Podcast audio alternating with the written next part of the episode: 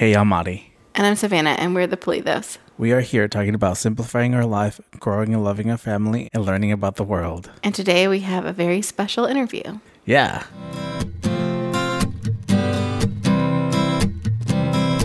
So, welcome to this episode. Yeah, welcome. Welcome back to the Polithos podcast. Today is a, like I said, a very special episode, um, and one that we have. What? Oh, sorry. No, what were we gonna say? And one that you're not in, really, because I know. I was gonna say one that we've been talking about for a long time, thinking about doing for a long time, but I am mostly not in it. yeah, this is the only part you're going to be in. Yeah, this is the only time you're gonna hear my voice today. Uh, so enjoy it. No, just kidding. Yeah, so I interview someone, and Yes. So in this episode, um, well, really quickly, a little prelude to this. So, um, one of our earliest episodes was 80 questions with an 80 year old. And that was an interview with my grandma where we got to sit down with her and ask her questions about her life. And um, so we wanted to do a second part, sort of a sequel to that. Um, and so you got to sit down with um, her husband, Grandpa Bill, yeah. And ask him questions about his life. And he has had a very um, eventful, interesting, and just fascinating life. And he actually turned 90 this year. Yeah. Um, and so a couple months ago, we had a celebration for him turning 90, and part of that celebration was our family just sitting down and listening to him tell stories about his life.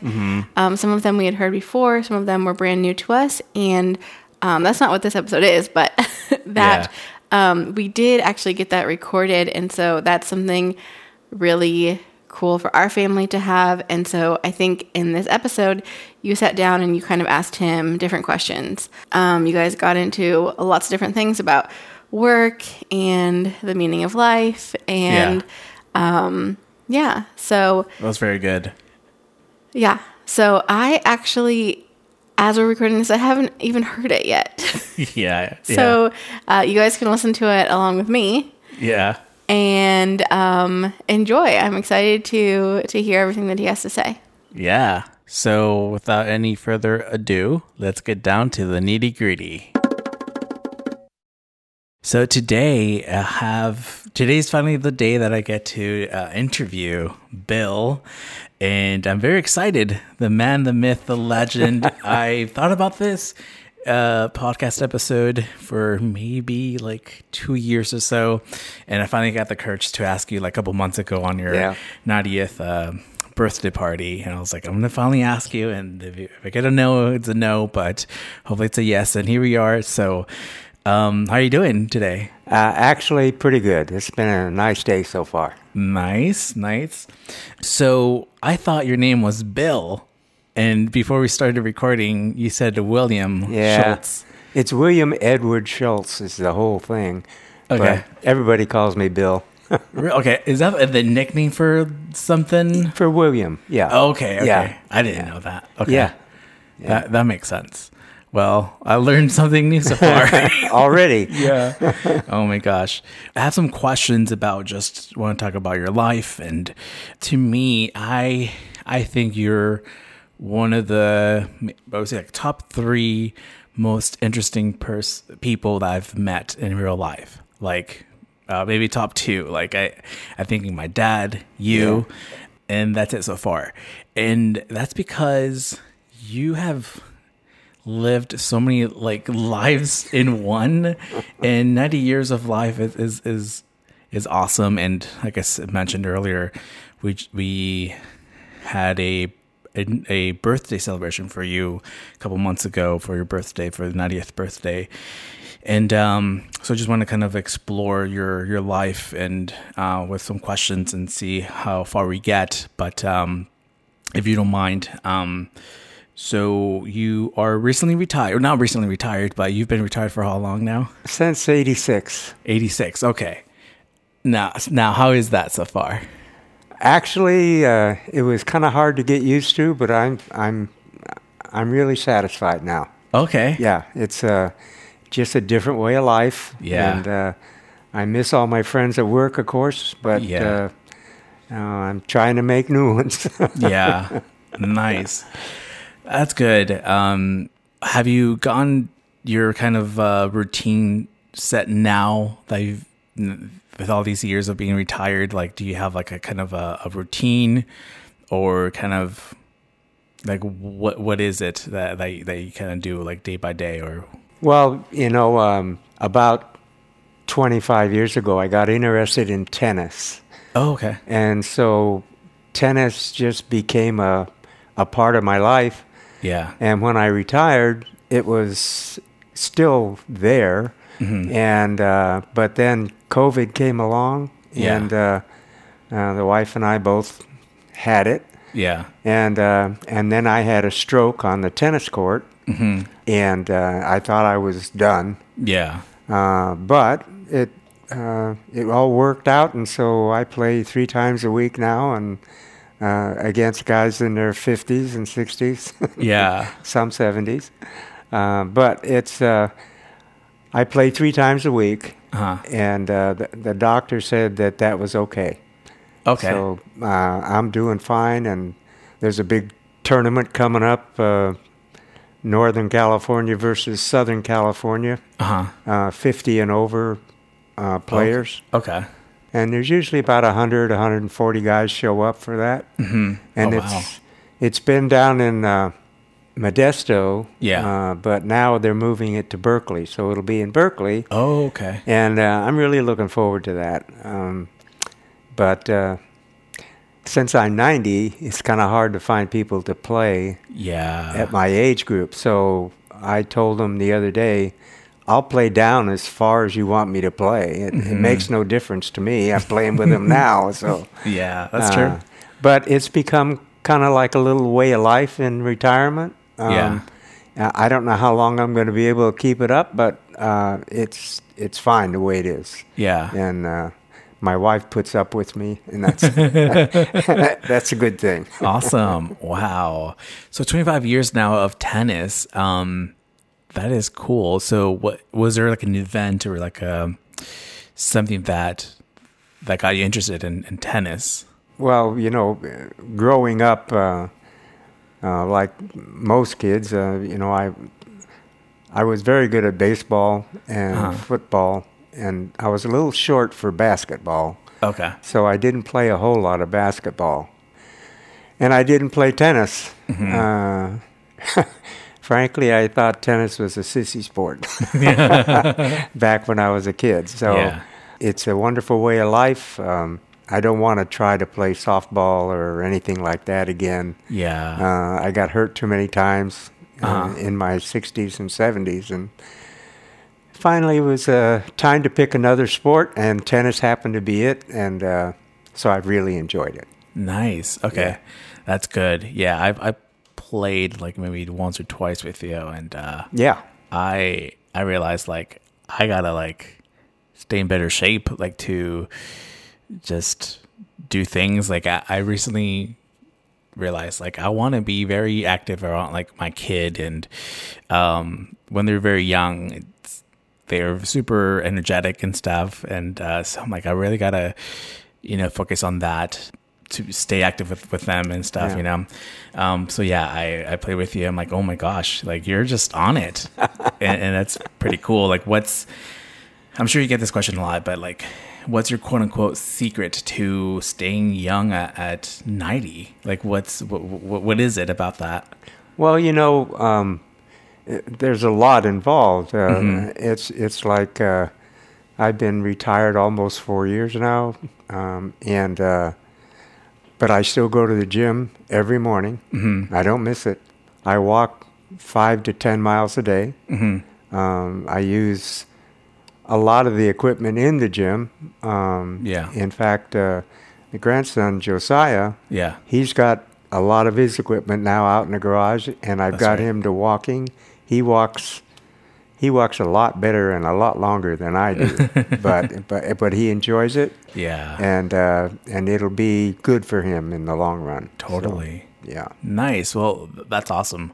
Um, yeah, you've been doing this for a while. Just like the the walking, you know, five to ten miles Yeah. uh, uh, per day. It's that's crazy, but uh, it's you do it, and so it's like doable, right? And um, so that's that's very awesome too Yeah. To uh, see you do that. You mentioned that you were um, that that you retired, um, but I I want to know like what jobs, careers did you did you do when when you were You working? Got, you got time? I do. I, got- I got time. Yeah. Oh, me. Well, uh, you know, like like most uh, young kids, I had a few uh, spare time jobs. I grew up in Grass Valley. Yeah. And uh, I had a few spare time jobs in a chicken ranch, uh, cleaning up and everything Gotcha. like that when I was in school. Yeah. And and then I retired. I um, when I graduated from high school, I could either go to college or go into service. Um, Mm-hmm. My dad was a thirty-year Navy man, Mhm. And so my whole growing up period was spent around the Navy. So Yeah. I graduated on June twelfth, and on June eighteenth, I was in San Diego in boot camp. Oh, okay. So the the Navy is was my life uh, for 20 years. Um, and when I got out of, I was an air traffic controller in the Navy, and also um, an aviation mechanic before Okay. I before I changed to air traffic control. Um, and when I retired from the Navy, um, I I had arranged with a bank uh, to go into their management course Yeah. and uh, I thought that would be interesting. But uh, it turned out that the the bank, Molo Bank, Yeah. uh, was a small bank, uh, but um, uh, they went through some bad times right when I got out of the Navy, Mm-hmm. and they had promised me a job. Well, they just couldn't do it, Yeah. and so I came over to Placerville, Uh huh. and they got me a dri- uh, job as driver as a driver. Gotcha. Okay. So what I did was 2 a.m. every morning. Wow. I'd go to their data processing center, pick up a load, and go all the way over to Twain Harte Uh huh. and deadhead at Twain Harte from uh, about noontime until 3 p.m. Uh huh. and then start the route back. And there was five branches of banks, and I would stop at each branch and pick up their paperwork. Mm-hmm. You know, we didn't have computers and all that stuff at the time. Yeah. out from the main bank. Uh huh. And so, um, uh, you know, life is a very strange thing. Things happen that you don't even know why. Right. Uh, and so I, I was at the bank, and uh, it just so happened that the bank IT manager Mm-hmm. got into some trouble at the bank Okay. and so they they ended up calling me down to uh, the bank president, Mm-hmm. and he t- he told me what had happened, Mm-hmm. and uh, and I said, oh, that's too bad because I said he and I are very good friends, Uh huh. and he says, Bill, uh, I've got something for you, but you have to do it, and I says, well, what's that? Uh huh. And he says, we're going to fire this young man. Mm-hmm. But you have to go up and tell him Mm-hmm. that he's fired and escort him out of his office and out of the bank Wow. and take all his stuff with him. Oh man. And he says, and then guess what? You're going to be the manager of the IT department. and I said, well, you know, I says, I really appreciate that. But I said, this Yeah. guy is a really good friend of mine. Mm-hmm. He says, Bill, it's up to you. And so I went back and I talked with him, and he understood. He knew he knew it was going to happen. Mm-hmm. He knew he had messed up. Okay. And uh, so I got all his stuff together, escorted him out of the bank, Mm-hmm. and became the data processing manager. Now, like I say, life life has strange happenings. And uh, the bank sent me to Arizona to this uh, meeting of bank managers from all over. Mm-hmm. And this one guy got up and talked about he had a small computer system from, uh, he was a teacher at Indiana University, Yeah. and he he was an IT specialist. Well, he had built this small system. Had about I think he had about five uh, computer uh, models, Okay. and he had them all set up around this room. And guess what? Yeah. You don't have to travel anymore to pick up paper and all of this. You can, Oh. you do it all online like we do now. Right. Okay. But he was the first one to do it oh wow. Uh, i i on the West Coast. Anyway. Yeah. he was the first one to do it, and so I listened to him. And as the IT manager, I was really interested. Mm-hmm. And I went back and I I told the the bank manager. I says, you know, I told him what I saw, Yeah. and he says, well, what do you think about it? And I says, I I think you guys ought to listen to it. I says, it might be something you might be interested in. So I called him on the phone, and he said he'd be out next week, the following week. So he flew out, brought his whole system with him, Yeah. set it all up at the bank, and people were amazed. Wow. They were absolutely amazed. I mean, this was back in 1970. What was it? 71. Wow. Okay.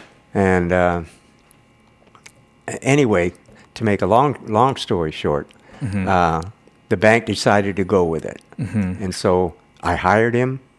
Uh, he installed it all himself, Uh huh.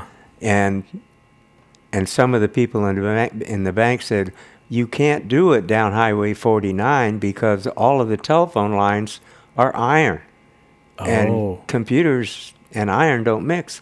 And he said, "You're wrong." and and they all looked at him, and they really thought they were right because that's all they'd ever heard. And he said, "Nope." And he installed them all, and they worked, and uh, and it was just super. And then the bank went out of business about two years later, and uh, uh, they didn't go out of business so much as they were bought out by Bank of America. Oh, So- okay. so anyway, uh, they wanted me to go down to Los Angeles. The Bank of America did, and take care of their system. And I flew down there and went up on a 21st floor of their bank building. Yeah. And when the elevator opened on the 21st floor, all it was was tape drives, Oh, okay. complete. Ta- I mean, uh, hundreds of them. Yeah. And he says, "You- "You'll be in charge of this," you know. Mm-hmm. And I said, "Well, I don't think so." Okay. Number one, I didn't want to move to Los Angeles. Yeah. I wasn't going to do that. Yeah. And number two, that looked like a dead end job. So, oh, did it? Okay. so I came back and I went to work for the county. Mm-hmm. And um, you know, I I I went to work uh, at the recorder clerk's office Mm-hmm. and just taking care of paperwork and stuff. Worked there uh, for quite a while, Mm-hmm. about four years. And uh, then I get a call one day, and it's from the guy that I got set up with the computer system. Yeah. And he said, Bill, he says, I want you to come to work for me. I says, I'm opening up a big business down in Sacramento. Uh huh. And I said, Nah, I don't think so. And he came up to the house the next day. Yeah. And the wife and I sat there and listened to everything he had to say. Mm-hmm. And it was hard to turn down. Okay. Uh, but I still said, I don't think so, Bob. I says, I just, I don't think I can do that. Uh huh. And he says, What can I do to make you come to work for me? He says, I want you to be my assistant manager. Mm-hmm. And I said, Well, I said, number one, if I'm in Sacramento, I'm going to need a car. Uh huh. I says, I got one, but I'm not going to go down there. I mean, this is back in the 70s, so, you know. Yeah. Uh, and he says, I'll get you a car, no problem. Mm-hmm. And I says, Well, what kind of salary? And he told me the salary, and it was quite a bit more than I was making. Uh huh. And uh, so, anyway, make a long, longer story short, uh, I took the job Okay. and I worked for him for 10 years. And then he went out of business. I came back to the county, Mm-hmm. went to work for the recorder clerk again, Mm-hmm. just as a paperwork type of job. Mm-hmm. And the lady that was in charge Mm-hmm. Had been in charge for like 12 years or something. Uh huh. And so I'd worked for her before. And she wanted to retire. And she Uh-huh. called me into her office one day and said, Bill, I want you to run for my position. It was an elected position. Uh-huh. And I said, I don't, I don't, I don't know anything about that. Yeah. And she said, No, you'll do fine. Mm-hmm. And I said, Well, okay. So I went ahead and tried, and I won. Okay. I, I, I, I came in, there, there were two of us uh, that won the primary. So Mm-hmm. Yeah. we had to go to the regular uh, vote. oh, okay. And I won that. Nice. Yeah. So I got reelected six times, so that's 24 years. So that's how long I was in office. Uh, but all through that time with the county, I held jobs with. Uh, I ran the entire printing department. Mm-hmm. Uh, I was a purchasing agent. I was a sheriff's administrative assistant. I was in charge of the Lake Tahoe, Georgetown, and Placerville airports for Okay. two years um, because of my air traffic control background. nice. And uh, I was the recorder, the clerk, the registrar of voters, and Department of Veterans Affairs director uh-huh. Uh, for the last five or six years that I, that I was uh, in office. Okay. And so that's uh, that's a life history of uh, what I did. wow. Yeah, a lot of jobs for sure. And then um I know at the uh, 90th uh, birthday celebration you um had time to to talk up, tell stories and stuff and one of the things that you didn't mention here was that you uh, worked in the um taxidermy, right? Oh, Like, yeah. doing that and like stuffing frogs and all that. Yeah, yeah. And, uh, um, That was that was a, that was a fun time in my life. uh, that was when I was uh, between between thirteen and fifteen, somewhere around there. oh, gotcha. Uh, and that was in New Hampshire. yeah. Um, and uh, um, I lived near this river, and I would go down to the river, and there were muskrats in the river, and uh, and I got some traps, and I Yeah. trapped them, and I sold them to Sears Roebuck. Uh-huh. I lived in a very small town, maybe five, six hundred people, Okay. and uh, but that was something to do. And I was a Boy Scout, and you know we did things like that. Yeah. So, uh, and then uh, this this old man down at the grocery store one day mentioned to me, you know, why don't you take up taxidermy? He says you get all of these things and you just skin them and send the skins Yeah. off to uh, Sears Roebuck. He says, but you could you could do this. Yeah. And I, so I said, okay. I went to the library and got a book on taxidermy Oh, okay. and became a, a taxidermy. I never That's did awesome. anything real big, you know, like a deer or anything like Gotcha. that. Yeah. But birds and squirrels and, uh, Wow. and like I told you guys before, Uh-huh. um, frogs were. Yeah. Frogs were the funniest thing that I could come up with. Mhm, It, it was really great. It was Uh, a lot of fun.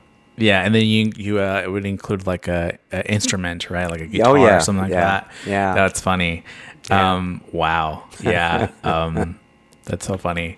I would never be able to do that just because I get freaked out with like you know even like rats and stuff crawling around the house and stuff. But uh, that that is awesome that you did that. Yeah. yeah. Um, I have two two questions here. Um, Mm-hmm. You mentioned Boy Scouts. I'll come back to that, but kind of going back to your jobs that you did and the career and everything, the careers that you had with the military and with uh, you know with um, working here in like Sacramento and everything.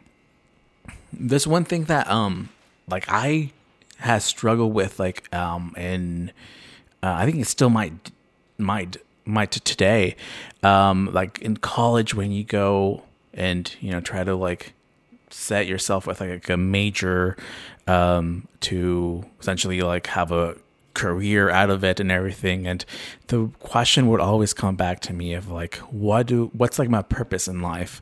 What do i want to do in my life? And um with like a job the career that i'll have like how could i what what's like my purpose here? Like what am i supposed to do? And i would always just not really I was never able to a- answer that question because I was like, maybe I'm supposed to do this and focus on sociology and get a major here and like maybe help people in need and, and all that stuff by being a sociologist. That didn't pan out. And so I was like, well, maybe, you know, my purpose is this and that and stuff. Um, like, and so I haven't really had like a, like a, oh, here's like, what I want to do in life, and this this is like you know, uh, as a young kid, I've talked about this before on the on, on previous episodes about like wanting to become a cop. That's something that I, as a kid, I was like, I really took a, a look around my the Salinas Valley and you know and, and my city community neighborhood, and I'm like, I want to become a cop to come back here and make a the city a better place, and and so um, essentially I I f- pursued a sociology degree because um, th- there was some stuff about like society that I enjoyed learning about, and so that was really cool. But I never came back to that whole like the that career becoming a cop. But I was I was wondering maybe you could do that or be an investigator or something like that. But it never worked out. Um, and so, question to you: Have you ever kind of had that question in mind, like at a young age, or even in like your twenties, thirties, of like, like what do I want to do in life? Well, you know, it's uh, it may be hard to believe, but uh, since I was a Navy family, Yeah. my whole life, when I graduated from high school, uh, like I say, I could either go to college or go in the Navy.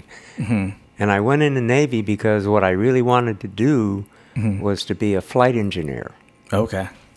In order to be a flight engineer, an enlisted flight engineer, uh, you you had to be a aircraft mechanic, almost. Um, probably you could get by if you were an electrician or something, but aircraft mechanic, most of the flight engineers, that's what they were. And so um, when I went to boot camp, um, you know, I was 18. Yeah. I was in a company of 200 and something kids, Yeah.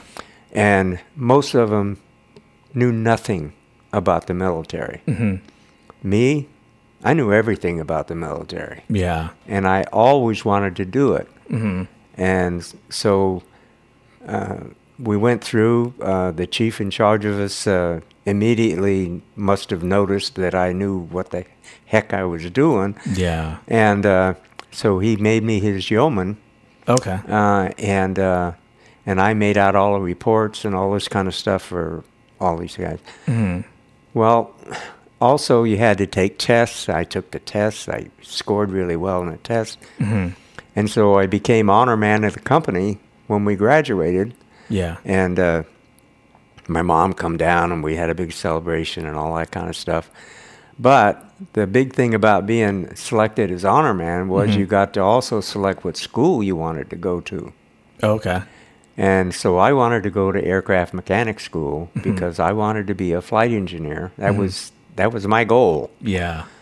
And so I went back to Norman, Oklahoma. went went to the school. Mhm. Uh, took almost a year, but I graduated at the top of the class. Nice. Okay. So they said, "Well, you get your choice of duty station." Mhm. And I said, "Okay, Monterey, California." So Mhm. I went to Monterey. Yeah. I was there three years. Um, Monterey had, um, uh, we had about 30 um, single engine aircraft Mhm. um, uh, that uh, the, all the pilots that were going to school down at the Naval Postgraduate School in Monterey, Mhm. okay, they could come up to the Naval Air Station and get their flight time in. Yeah. That's what we did. Yeah. Well, then I found out that they had PBYs, Mhm. which is uh, which is was a big aircraft in World War II Oh, okay. uh, because it could land in the water, take Oh. off, put the wheels down, and go up on the uh, cement surface. Oh, wow. Um, it was takes a flight engineer. yeah. So hmm I I finally got I it's hard to say, but anyway, I went through a lot of things and I got transferred to the PBY line. Okay. And this chief kind of took a liking to me and he taught me everything I ever knew about being a flight engineer on a PBY. hmm And uh, and so that's what I did for 3 years there uh, Yeah. at Monterey. And we would take the PBYs and we would take the uh, some of the guys, some of the officers going to that postgraduate school Mhm. in Monterey were uh, weather uh, officers, Yeah. and so we would take them up, and we had all this weather apparatus out on the wings of the aircraft, and we would fly up into the into the mountains, South Lake Tahoe, all around, and these guys would do their thing. But that's what we did. Yeah. Uh, we supported them. Well, then I got transferred to uh, Whidbey Island, Washington, and I got uh, stationed into VP 2 which was which was a, a great squadron. Uh, it was a it was a bomber, uh, fighter bomber, and uh, we were getting ready to go to Korea, and so we were we were getting ready to go up to Alaska for training to get ready to go to Korea, and uh, and I finally became a flight engineer on a P2V Okay. and which was another thing that I was really happy with. Mm-hmm. Then I got transferred to Hawaii, mm-hmm. and Hawaii had C-121 aircraft, mm-hmm. uh, which was the big aircraft at that time. Okay. Anyway, make long story short, I became a flight engineer on C-121s, uh, which was kind of like the highlight of my career as far as that was concerned. Okay. Um, and then I got transferred down to Corpus Christi, Texas, and they had no openings for flight engineers. They had all single engine aircraft. I stuck with that for about a year and a half. I was the lead mechanic and everything, but uh, I was, I I think I told you guys this story, but I was working on this aircraft in February down in Texas. It was snowing, it was cold. Wow. This uh-huh. aircraft had a rough running engine and it was a A1 Skyraider and it mm-hmm. pulled into the airport where we were and parked down in front of the control tower. Mm-hmm. And so I went out and I opened up the cowling, had to get all the ladders and everything in its place, and tried to find out what's wrong with this guy's engine. Mm-hmm. Well, in the process, I see that one of the spark plugs is broken. Okay. So I have to replace the spark plugs. Mm-hmm. In the process of replacing the spark plug, it was cold, it was icy, and my wrench slipped and my hand went across the top of the fins on the Oh, cylinders. yeah. And, and just laid my hand wide open. Oh my gosh. But guess what? It was so cold, Yeah. it just stayed there. The blood just Oh. blood just stayed there. Oh my gosh. So I'm looking at my hand and I looked up in the air and we were right underneath the control tower. Uh huh. Uh huh. And here's this guy standing up there, Yeah. pressed dungarees, a cup of coffee in his hand, and he waves at me. Uh huh. And I said, That's the job I want. Really. I made up my mind right there. Well, my division officer Yeah. didn't, didn't want to lose me Yeah. because I was his favorite mechanic. yeah. And he would not give me transfer papers. Oh. Uh huh. And so he he left to go to Washington on something, Yeah. and his assistant took over. Mm-hmm. Everybody knew I wanted to get transferred to be an air traffic controller, Yeah. and he would not sign. My division officer would Yeah. not sign the papers.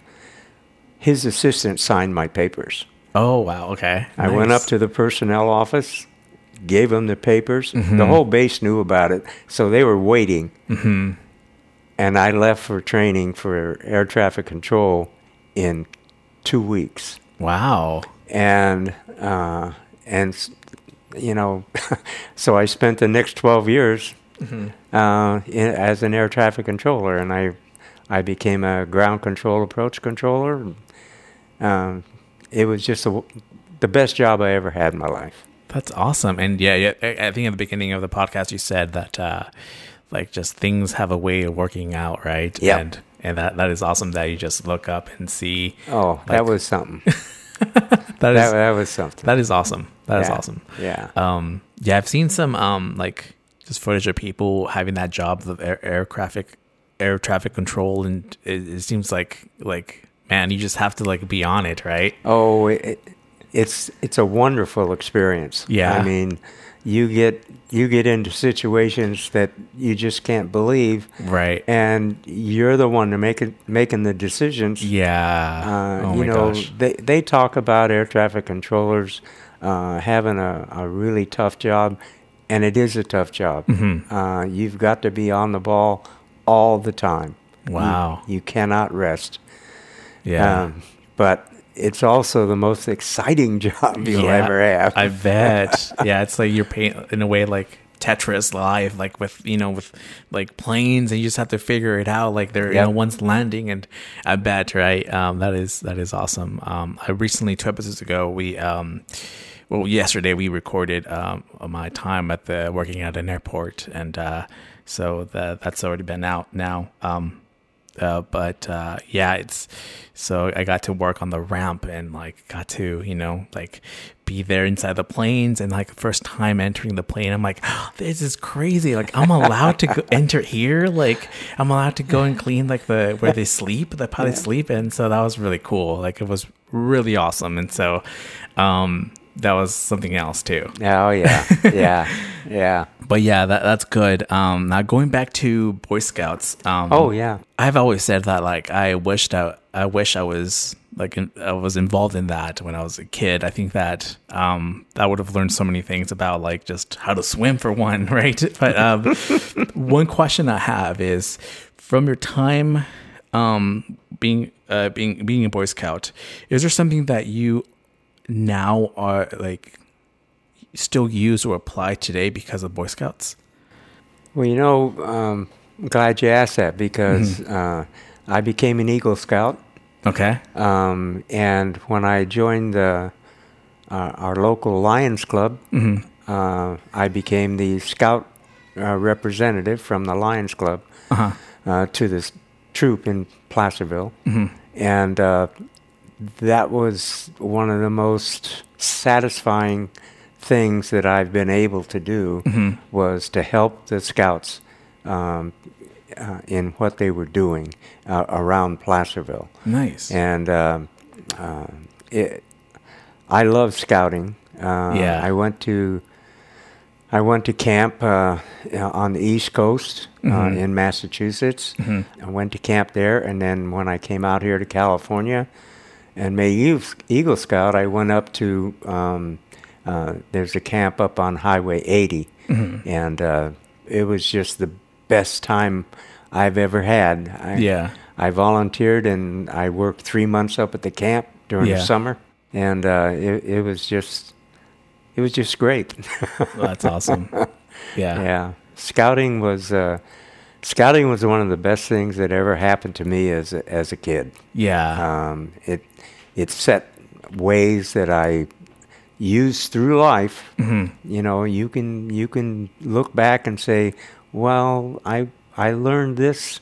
Can I apply it here?" Sure. Wow. You know, it works. yeah. So, yeah, that it was great. that's good. Yeah, that's something that I I'm considering like once our our baby is uh like old enough to do something like that. I'm like I think that would be really cool. Um yeah, I almost picked up this um I think it was like a 2006 Boy Scout like guide or manual. Like it, it, it like just quickly glanced at it. I'm like, oh, it looks pretty cool. Like it is crazy how like it says like you know teaches you how to use stuff like how to use the compass, how to how to uh, set up your own flotation device. You know, out of just using your clothes and stuff. I'm Yeah. like, whoa, this is really cool. So that is awesome. Well, you know, uh, uh, I'm glad you mentioned that because um, that's one thing about scouting is uh, family takes a big part of it, Oh, really? and usually the dad. Uh huh. Uh, there's moms also, Yeah. and always has been, uh, but the dads that that enter into it, I think they get enough out of it that they stay with it. And Oh, okay. as long as their boy is in scouting, Yeah. they're there.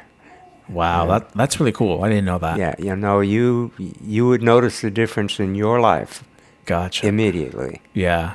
Yeah. All right. Yeah. Well, I have to I have to think about that for Yep. sure. Yeah. Yeah. That's exciting. And because he'll he'll start in Cub Scouts. Okay. Uh-huh. That's that's where he'll start, and that's where you'll start. yeah. that's cool. Nice. I didn't know I could join as a as an adult. Yeah. that's, that's cool. So I asked you kind of like you know uh, the question of your purpose in life and stuff, and um, do you have your kind of set definition of um, you know there's the kind of the the cliche like question of like like what's the meaning of life like do you have kind of like a um your have you ever thought about that question? Do you have like kind of your own personalized answer to to like you know your meaning of life? Yeah, you know, I I kind of realized uh, early in life, uh, once I got into leadership positions with within the Navy, Mm-hmm. and then that transferred right over into government work. Yeah. uh, is that number one, uh, you take care of people that Mhm. you work with. That's got to be your primary goal. Mhm. Uh, you take care of them, they'll take care of you, Mhm. and they'll take care of the public. Mhm. And so, um, it, you know, you, you can be, there's all kinds of bosses, yeah. um, and everybody has a different method Yeah. uh, of working. But my method was uh, I was always there to help Mm-hmm. whoever worked for me. Uh, and and like I say, now that I'm retired, I miss those folks so much. Yeah. Um, but that's just the way it is. That's life. And uh, um, you know, as you go on uh, older, uh, I find things that I can help with here and there with different organizations around here. yeah. Um, so, you know, it. Um, if you lead your life a certain way, it'll continue that way. Mhm. And if it's good for you, great. Well, if yeah. it's not, well, I'm sorry. That's good. Yeah, yeah. I'm glad that. Yeah, I'm glad you answered that. Um, thank you, because um, you know, these questions I, I thought about, you know, and for years, and it's something that I'm like, well, I don't, I don't know, like what's like my meaning or purpose and stuff. But uh, as I'm like, kind of um, focusing on like with like, having a family and everything, I'm like slowly understanding that, and like, you know, one thing. Um, like there are certain things that happen in life. I'm like this is cool. Like you know now we're like you know married and and then now we're like living like out of state out of california and then like you know having like foster kids and stuff. Like there's so many things that happen in life where i'm like Yeah. this is cool. I'm slowly kind of understanding like that i like really do love appreciate like i do love having just family taking care of uh, them and um and all that. And so so yeah there's one right now just crying right Yep. now yeah. Yeah. Yeah. um, but uh, yeah, which is awesome, you know. And there's also some like struggles with that too, challenges and like and hardships and stuff. But um, yeah, that's that's cool. Yeah. Um, um, would you? What would you say to like? What some of the things that you have learned in life that like like I guess some advice you would give to like maybe a younger self, like you, your younger self, or like to a younger person. Like, do you have any certain things they kind of learned of like, here's not what to do, or here's what to do? Um, I know it's a kind of broad, general like question, but uh, there's some stuff that kind of comes to mind. Yeah, um, you know, uh, well, it's just like uh, when I was a mechanic. Okay, uh, uh, you know, I, I learned the job, uh, and then I tr- pass it on to the younger people that are also mechanics, but they don't know the job yet. Yeah, And so you try to pass that on to them.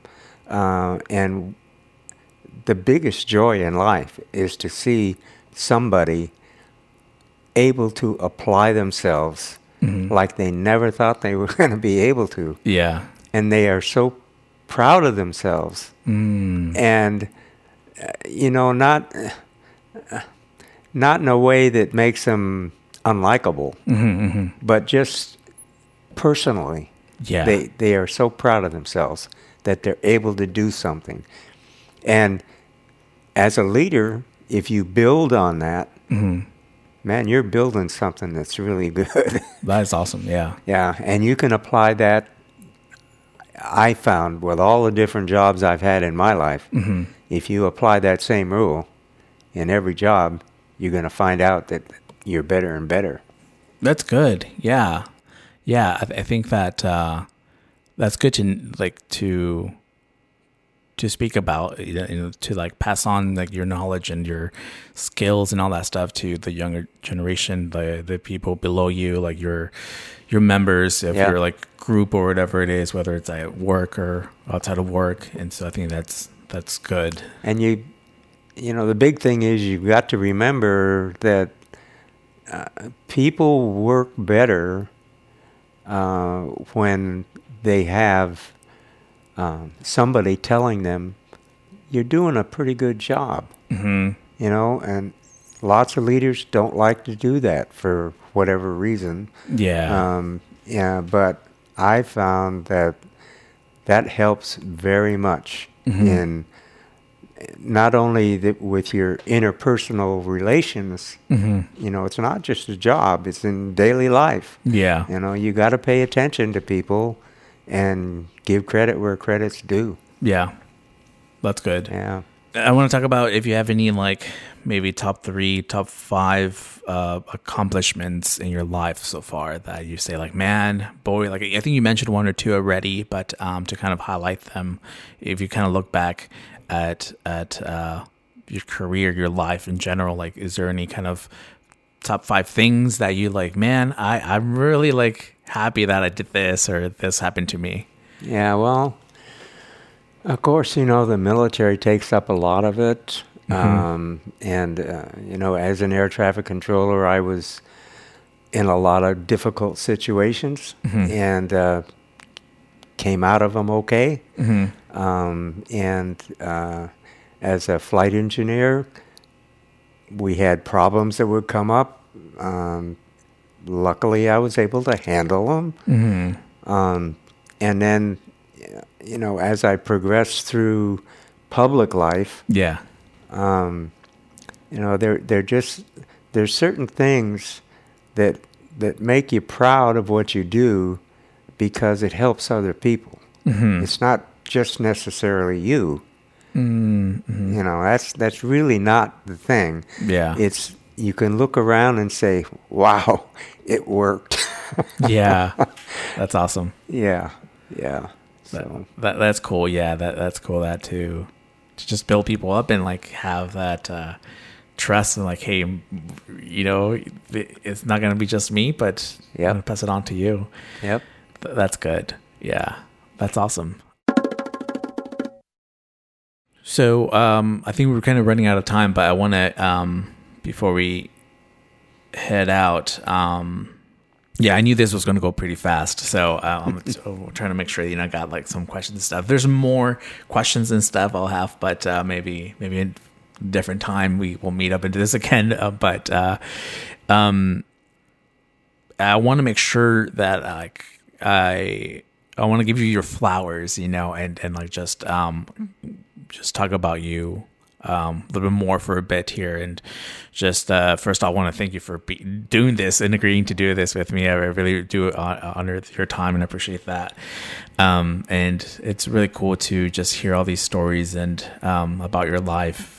You know, and, and what you've done and stuff. And there's a lot more for sure out there, things that you've done and stuff um, that you haven't mentioned here. But um, I, I, I really, like I said at the beginning, like you're one of the top like two like just most interesting people I've met, and there's like a lot of mystery behind that because there's like there's some stuff that um that I don't know about you, and and I want to explore and like just you know through like meetups and stuff. Um, uh, I, you know, I am interested and uh, and and the stories I've heard, I'm like, what? Like a couple of stories I wrote down is like there was um like your uncle worked for for uh, Walt Disney and stuff, which we shared multiple times, and that was every time you say it, I'm like, this is cool. Like, and, and then was there another one about like the Titanic ship? Like, does that ring a bell? Well, no, just the Enterprise. That that uh, when I was aboard the Enterprise, uh, there were so many things. You know, the big explosion we had. It killed 29 guys, and uh, that's the most terrible experience I've ever had in my life. Um, but you know, other than that, you know, four years in Vietnam, Mm-hmm. um, going into Da Nang, and uh, Mhm. you know, just uh, just going all around the world in the Navy. I, Yeah. you know, I, it was the most satisfying thing I could have done, and uh, I'm happy the way it turned out. Which was what again? What are you referring to? Like what be uh, serving? yeah, Oh, gotcha. Okay, okay. yeah. Yeah. So yeah, there's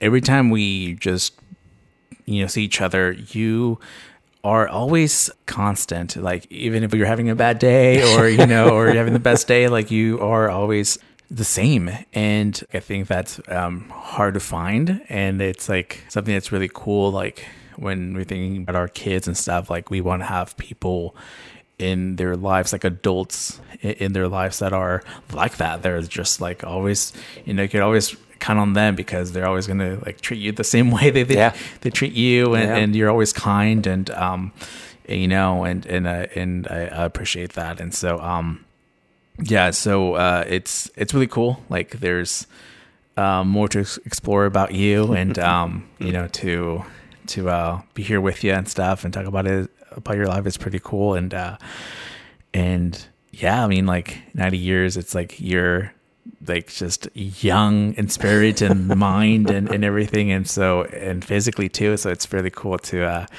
to like talk to you about all this stuff. Before we head out, is there any kind of like maybe a funny story that you have or you want to end on or uh, some maybe uh, good advice that you've heard, some fatherly advice that you have heard that you like stuck with it or like a slogan you're like, this is something that I carried on for years and I like it. I want people to like, I want to gift, gift to people, to the listeners.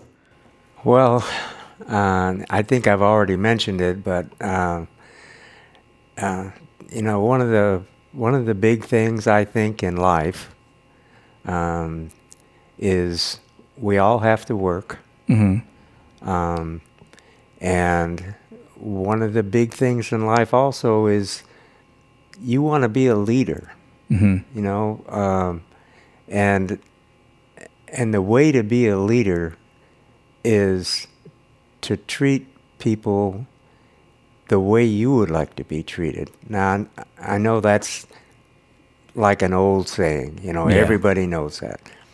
But it's true. And uh, i saw it happen time after time in the different jobs and things that i've done in my life. Um, if you if you treat people with the respect that they deserve, you'll never have a problem with them Mm-hmm. ever, and you'll be much more satisfied with your own life.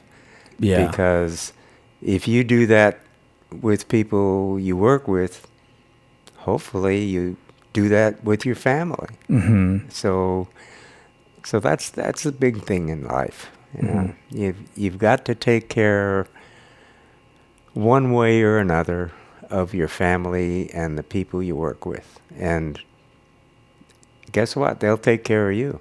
Mm-hmm. You may not know it, but they will. That's good. That's Yeah. good. One bonus question I have is what would you want people to say about you? Like kind of looking back at your like legacy and your like life and just you as the individual. What what do you think? Well, I guess number one was that I was willing to help anybody at any time. Mm-hmm. uh, if I could, and uh, if I couldn't, um, there were, you can always find somebody else that can help them, Mm-hmm. and and you can keep them on track. Mm-hmm. So um, that that's that's one thing that I think I've been proud of uh, most of my uh, adult life uh, was being able to to help people in a leadership role, Mhm. and um, yeah, I think that's about it. Gotcha. Yeah. Sounds good. Well, William Bill Schultz, thank you so much for uh, again um, uh, doing this with me, and um, yeah, it was really awesome. I really do again appreciate all this stuff. Yeah, and then um, how we normally ended, we uh, we ended on a quote. Do you have a, like a a good quote that you like? I know you you read a lot. The biggest thing is uh, to show yourself as somebody that's trustworthy. Um, I think that that if people know that y- they can trust you, uh, you're not going to have too many problems in life. And so I think I, I go with that. Nice. All right. Well, see you next time. Okay, Ari. Thank you. Bye.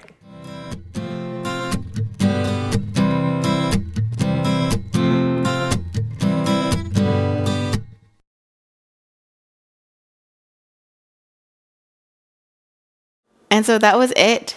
Thank you guys so much for being here, listening, and the biggest thank you to Grandpa Bill for coming on the podcast and just sharing a little piece of his life with us. Yeah. Big shout out. Yeah, so um, that is it, and we will see you next time.